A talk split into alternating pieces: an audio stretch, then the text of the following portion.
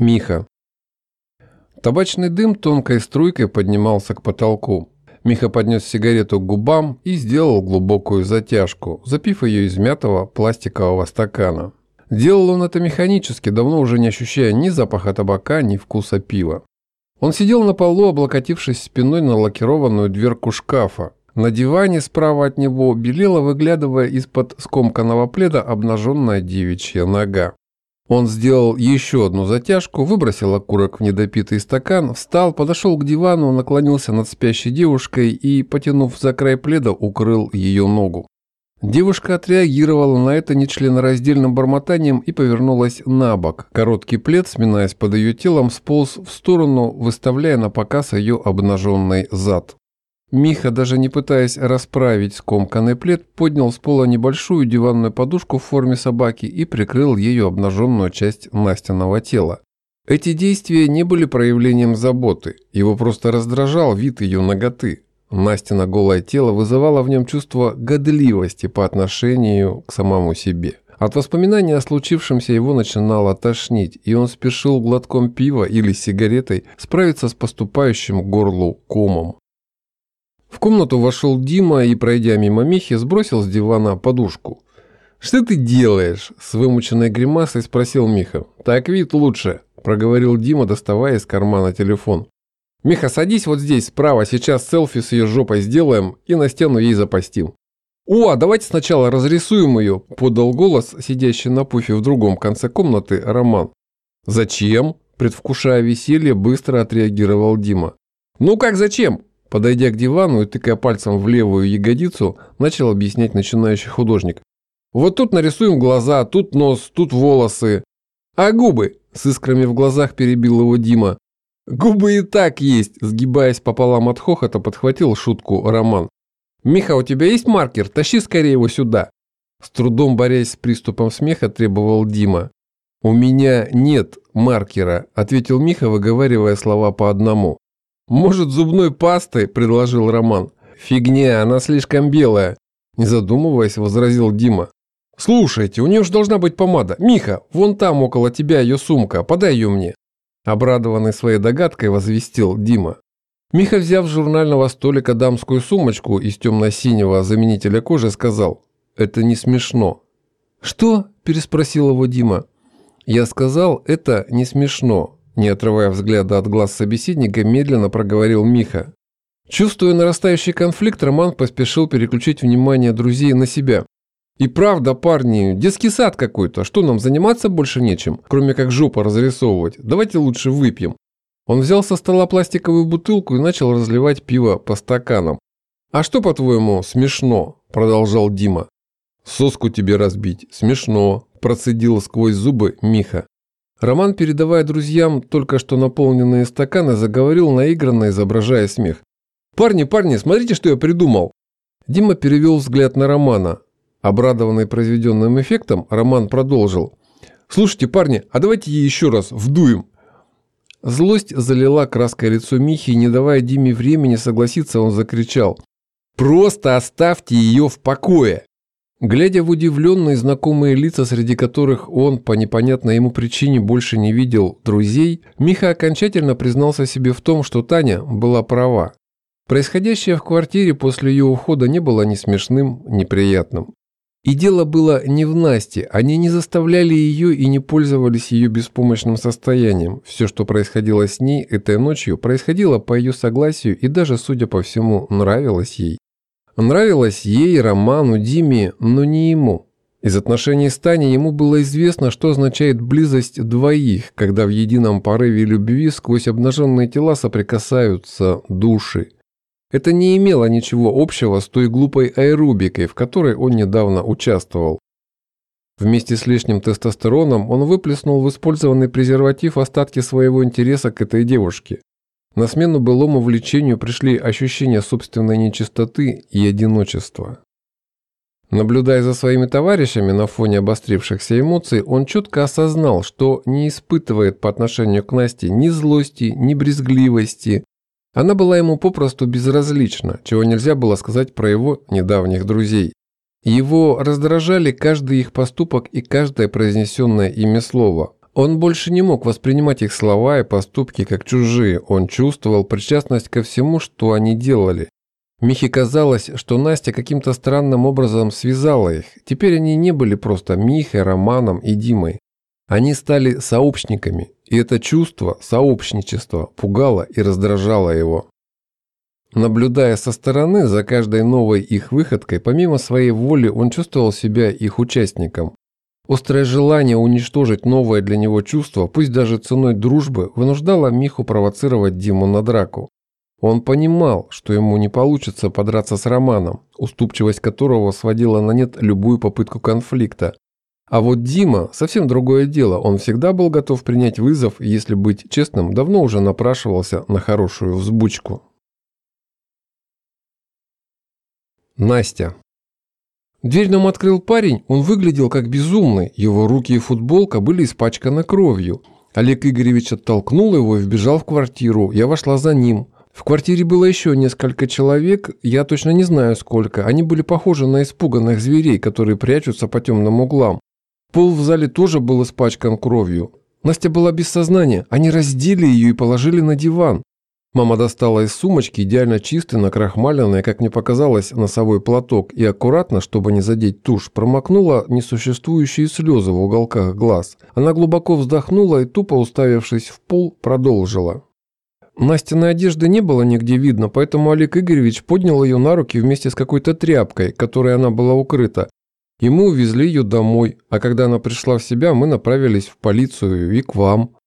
Доктор не выглядел заинтересованным маминым рассказом, но все же он, как мне показалось, произвел требуемое впечатление, не, не говоря ни слова и не пытаясь больше ни в чем убедить маму, он писал что-то в моей карточке.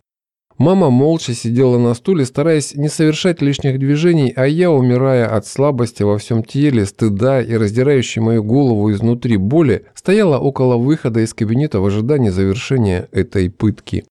Доктор окончил писать и, протягивая маме не очень толстую тетрадь, выполняющую роль моей карточки, сказал: «Я напишу вам справку, что у вашей дочери имеются следы полового акта. Напишу, что отсутствуют какие-либо признаки повреждений и вреда здоровью не причинено. Вас это устроит?»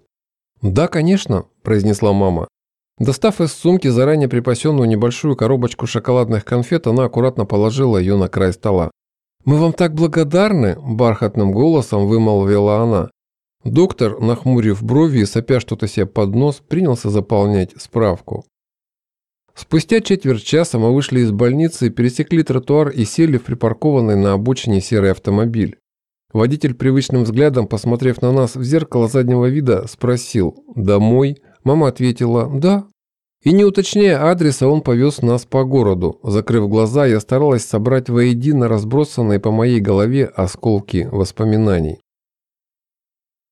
Утро для меня началось с ощущений. Неприятное брожение где-то в желудке, то и дело порождающее спазм рвотных позывов, сводило на нет все мои попытки разобраться со странным, путанным сюжетом сна. Я вновь и вновь проходила одни и те же коридоры, открывала одни и те же двери, встречала одних и тех же людей. Отдаленные фразы, смысл которых я не успевала понять, сливались воедино и превращались в монотонный гул невидимого колокола, отзывавшийся такой же монотонной, тягучей болью в пояснице. Она не доставляла мне большого дискомфорта, но создавала общий фон моего сна. Резкая, спровоцированная неизвестными мне причинами боль в висках и затылке заставила меня проснуться. В надежде побороть ее, я крепче зажмурилась и попыталась повернуться на бок, за что незамедлительно была наказана. В ответ на напряжение мышц, сдавливающие мои виски, тугое кольцо превратилось в густое, пульсирующее внутри головы желе, с каждым новым сокращением которого огромные тупые иглы пронзали мой мозг. Я замерла, стараясь больше не шевелиться. Боль в голове постепенно угасала. Я громко втянула ноздрями воздух и выдохнула его, издав сдавленный стон облегчения. «Настенька, если тебя тошнит, то около кровати я поставила ведро», — откуда-то сбоку произнесла мама. «Мама? Мама!» Паническое осознание того, что она рядом и видит меня в таком состоянии, отозвалось новым приступом головной боли. Зажмурившись, я не переставала думать: «Мама, что она здесь делает? Как она меня нашла? Что она видела? Что она знает?» Не открывая глаз, я тихо позвала: «Мама? «Что, доченька?» – совсем близко раздался ее голос. Я не ошиблась, мне не померещилось. Я ощущала на своем лице ее теплое дыхание, мама была рядом. Что мне делать?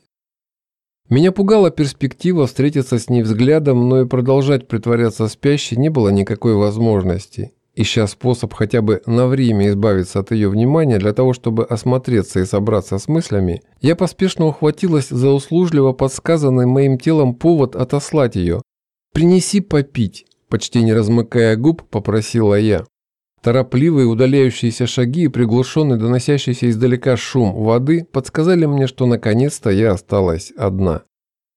Аккуратно, стараясь не сотрясать наполняющую мою голову желе, я села на краю кровати, почувствовав босыми ступнями привычную теплую ворсистость ковра. Постепенно осмотревшись, я узнала свою комнату. На, сте... на стенах висели все те же когда-то мной... На стенах висели все те же когда-то мной нарисованные картины, а на мне была надета моя пижама. Сон. Это сон. Или, может быть, все то, что происходило вчера, было сном. Не найдя никаких воспоминаний о моем возвращении домой, я цеплялась за любое объяснение моего положения. Мама вернулась с большой кружкой вкусной, сладкой воды. Вернее, вода в кружке была обычной, но еще никогда в жизни мне не было так вкусно пить обычную воду. Протянув пустую кружку маме, я с усилием заставила себя поднять на нее свой взгляд. Удивительно, но мамино лицо не выражало ничего, кроме любви и заботы. Она смотрела на меня широко раскрытыми глазами, словно чего-то ждала. «Как я здесь оказалась?» – спросила я, чтобы хоть как-то прояснить ситуацию и прервать наше затянувшееся молчание. «Я тебя привезла, ты не помнишь?» «Нет», – честно призналась я. «Значит, ты все видела?» – спросила я, подавляя дрожь в голосе.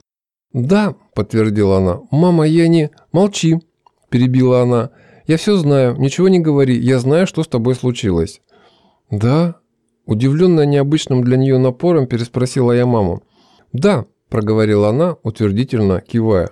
«Я все видела, и кровь на полу, и этих безумных парней». По тому, как она выговорила последнюю фразу, было понятно, что ей нравилось называть их безумными. «Не говори ничего, я знаю, что они тебя изнасиловали», – с каким-то странным огнем в глазах проговорила она. «Мама, но я сама…» Мама не слышала моего объяснения. Сформировавшаяся в ее голове гипотеза влекла ее все дальше от истины. «Они наркоманы, ведь так, Настя? Они чем-то опоили тебя». Борясь с соблазном пройти по простому пути, согласившись с мамой, я еще несколько раз пыталась подобрать слова и рассказать ей правду. Но ее уверенность и горячечный напор в конце концов заставили меня отложить объяснение на потом. Я решила не спорить, по крайней мере, до тех пор, пока не успокоится она и моя головная боль. Все то время, пока я валялась в постели, мама плотно окутывала меня своей любовью и заботой. Несмотря на ее печальные вздохи и унылое выражение лица, она все же выглядела бодрой.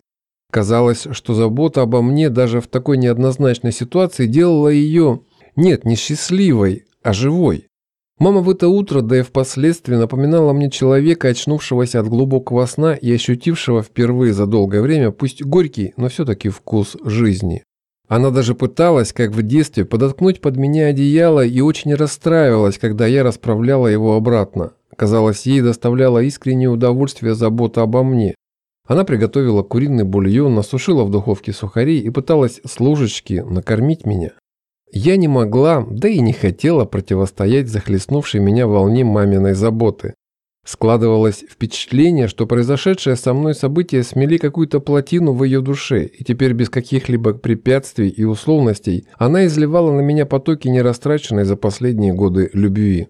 Когда спустя примерно час я все-таки поднялась, она помогла мне одеться и увезла в полицию, где я впервые от начала и до конца услышала мамину версию ночных событий. Мама с таким жаром и уверенностью рассказывала все то, что, как казалось, произошло. Полицейский с таким искренним участием ее слушал, они так увлеченно обсуждали подробности непроизошедшего, что в конце концов я не решилась им перечить, хотя, судя по всему, они не стали бы меня слушать. Вот так и появилась на свет, а потом окончательно вытеснила правду история о моем изнасиловании.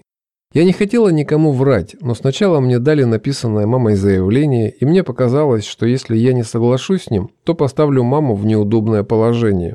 А потом полицейский начал меня опрашивать, и только тогда я поняла, в какую ловушку я себя заманила. Я не могла говорить ничего, что противоречило бы написанному в заявлении, не выставив при этом маму и себя лжецами. И поэтому, отвечая на вопросы, я подтвердила все, ранее написанное мамой. Полицейский, пытаясь быть деликатным, старательно избегал вопросов, касающихся самого события, спрашивая в основном о том, кто был в гостях у Михи и где находится его квартира, лишь мельком касаясь темы самого изнасилования. По большому счету, можно сказать, что мне не пришлось врать, я просто не рассказала правды, а он не утруждал меня расспросами о ней. После того, как были оформлены все бумажки, полицейский попросил меня и маму расписаться в уведомлении об ответственности за заведомо ложный донос. Именно тогда дверь обратного пути для меня закрылась окончательно. Говорить правду для меня теперь стало не только трудно, но и попросту опасно. Таксист вез нас домой, то и дело поглядывая на маму в зеркало заднего вида. Это был какой-то странный таксист. Он все утро возил нас из дома в полицию, из полиции в больницу, ждал нас там, а вот теперь везет домой. Но ни разу я не видела, чтобы мама рассчиталась с ним. По манере его поведения мне показалось, что он с мамой знаком, и лишь когда мама назвала его по имени, попросив остановиться около продуктового магазина, я поняла, что это был тот самый Олег Игоревич, с которым она забирала меня от Михи. Сергей. Несмотря на желание Виктора непременно отвезти меня домой, я настоял на том, чтобы первым делом мы навестили маму. После непродолжительного спора он с явным неудовольствием потащил меня пешком в больницу. По пути, борясь с дремотной зевотой, он безумолку твердил мне о ее диагнозе и о том, что если бы в момент приступа она была одна, все могло кончиться плохо. По его словам, получилось, что именно из-за моей безответственной неблагодарности у мамы случился приступ. Он ни разу прямо не сказал мне, что я виноват, но его назидательный тон был красноречивее слов. Не скажу, что он смог достучаться до моего сердца, но в какой-то момент меня начал раздражать его нудный голос, и чтобы остановить этот поток нравоучений, я спросил: «А где мой отец?» «Я не знаю», – сухо ответил он и, немного поразмыслив, добавил: «Его увезли ночью в полицию». «Что он сделал?» – не унимался я. «Он просто был пьян». «Это вы его порезали?» – сказал я, стараясь ошарашить его своей осведомленностью. «Нет, я только оттолкнул его, а он упал и порезался», – нисколько не смутившись, ответил Виктор. «Он напал на вас?» – не унимался я. «Пытался», – ответил он. Мои расспросы, судя по всему, напрочь отбили у Виктора желание продолжать старый разговор, и мы шли по улице молча. Я старался представить себе все произошедшее дома за время моего отсутствия. Этого идущего рядом со мной мужика, одним толчком сбившего моего отца с ног, отца, в ярости бросающегося на него маму. Мысль о ней отозвалась жгучей, ноющей болью где-то глубоко в груди. Если отец кинулся на Виктора, то что было с ней? Распаленной своей догадкой, я спросил: «А на маму?» «Что на маму?» Не поняв сути моего вопроса, переспросил Виктор. «На маму он напал?» «Он ее ударил». «Он ее ударил», укоризненным тоном проговорил кто-то внутри моей головы. «Ее, не меня, он ударил ее вместо меня. Он ударил ее за то, что сделал я. Мог ли я его остановить, если бы я был дома?» Конечно, мог. Даже если бы он всыпал мне ремня, он не стал бы трогать ее, если бы я был дома. И уже с мирным голосом, с глубоко спрятанной в интонациях надежды, я спросил: «Вы его остановили?» «Я его связал», – по-прежнему спокойно ответил он. Это было ночью, уже под утро. Я хотел было спросить его о том, что он делал у нас дома ночью, но передумал. Я не хотел знать ответа, каким бы он ни был. «А сейчас где он может быть?» «Наверное, еще в полиции». Мы вошли в больницу, и Виктор поздоровался с клоном школьного охранника, который без лишних вопросов пропустил нас. Кардиологическое отделение располагалось на четвертом этаже. Старое здание не предусматривало пассажирского лифта, и мы, натянув прямо поверх уличной одежды белые халаты, поднялись по лестнице с узкими ступеньками, окрашенными скользкой краской темно-бордового цвета. Мама лежала в пахнущей едой и лекарствами четырехместной палате. Она не спала и, услышав звук открывающейся двери, приподнялась на постели, чтобы получше разглядеть вошедших. В этот момент она была не похожа на себя. Из-за огромных сине-коричневых кругов под глазами ее лицо казалось плоским. Увидев меня, она резко села и прижала к лицу руки, невольно дернув за привязанную к ее локтю тонким прозрачным шлангом перевернутую стеклянную бутылку, закрепленную на вершине металлического шеста. «Аккуратней, капельницу разобьешь!» – выкрикнул Виктор. Проскочив двумя длинными шагами расстояние между нами и маминой постелью, он схватил штатив и, поправив на нем бутылку с лекарством, пододвинул его ближе. Казалось, что мама не заметила ничего этого. Она смотрела на меня поверх прижатых к лицу побелевших костяшек рук мокрыми, не моргающими глазами. Я стоял на месте, не решаясь подойти к ней. Чувство страха и стыда парализовали меня. Я не знал, что ей говорить и как оправдываться, когда она начнет меня ругать. Еще по дороге в больницу я пытался придумать оправдание моих поступков, позволяющих замаскировать истинный их мотив – трусость. Признаваться в том, что из-за трусости я предпочел бросить ее наедине с пьяным отцом, было стыдно даже себе, не говоря уж о том, чтобы признать это вслух, да еще и в присутствии посторонних людей. «Сережа!» – сдавленно проговорила мама, прервав мои рассеянные размышления.